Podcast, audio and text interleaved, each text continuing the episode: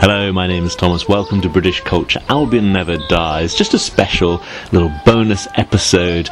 I'm recording this in spring, and it's uh, it feels like nature is pushing pushing to get those flowers out. The daffodils are out. The first, the first blossoms are out. The birds are singing. I'm starting to see bumblebees for the first time in months. The weather is being very, very erratic, uh, but it feels that most of nature rarely wants spring to come. What's coming up in spring on my podcast? Well, after a year, two years, I'm finally getting to the three big, most requested topics. I love doing listener requests. That's been the backbone of the whole alphabet of Britishness. And of course, there's five letters left V, W, X, Y, and Z. I will get to those.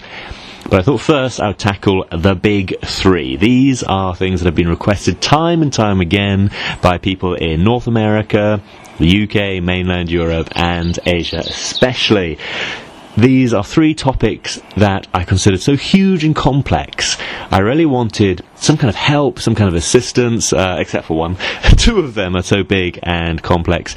I wanted either assistance or to get it fully straight in my mind how exactly I want to do it. So, the first one Christianity in the UK, the Church of England religion.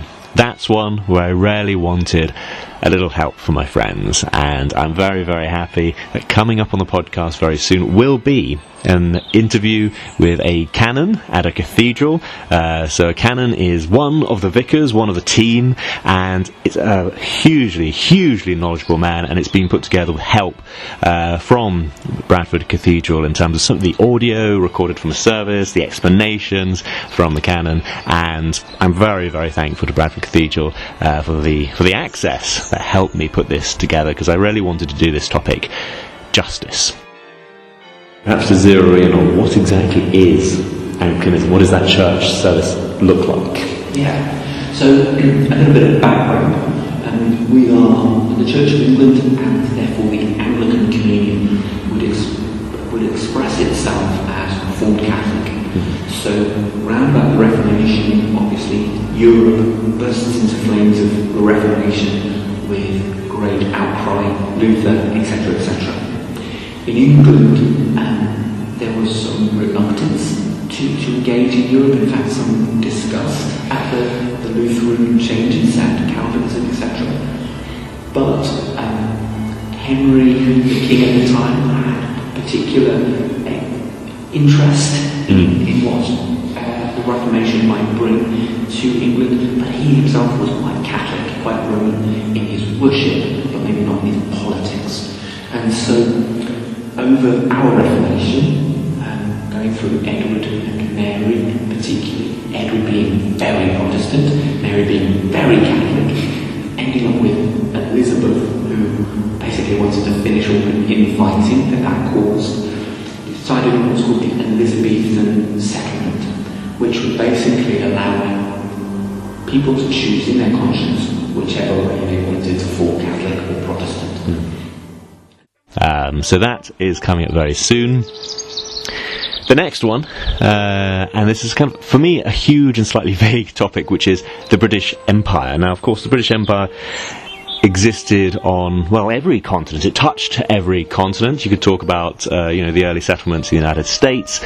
You could talk about the settlements in South America. You still have people speaking Cornish dialects and Welsh in South America. Of course, in Africa, then you really have to focus on the 19th century. I feel. India, well, that's 400 years, and we're talking very different eras between, say, the East India Company and and then being incorporated into the British Empire. Um, of course, there's Hong Kong. There's so many different areas, but I thought finally what I'll do is I'll tackle it in my own way, which is my encounter with the topic. I don't feel it's hugely taught in schools, but of course I got quite um, intro uh, to the topic growing up in Turkish Cyprus. So I'll do the British Empire in Cyprus. That's the bit that I rarely, rarely know, and I've got some episodes coming up on that drawing.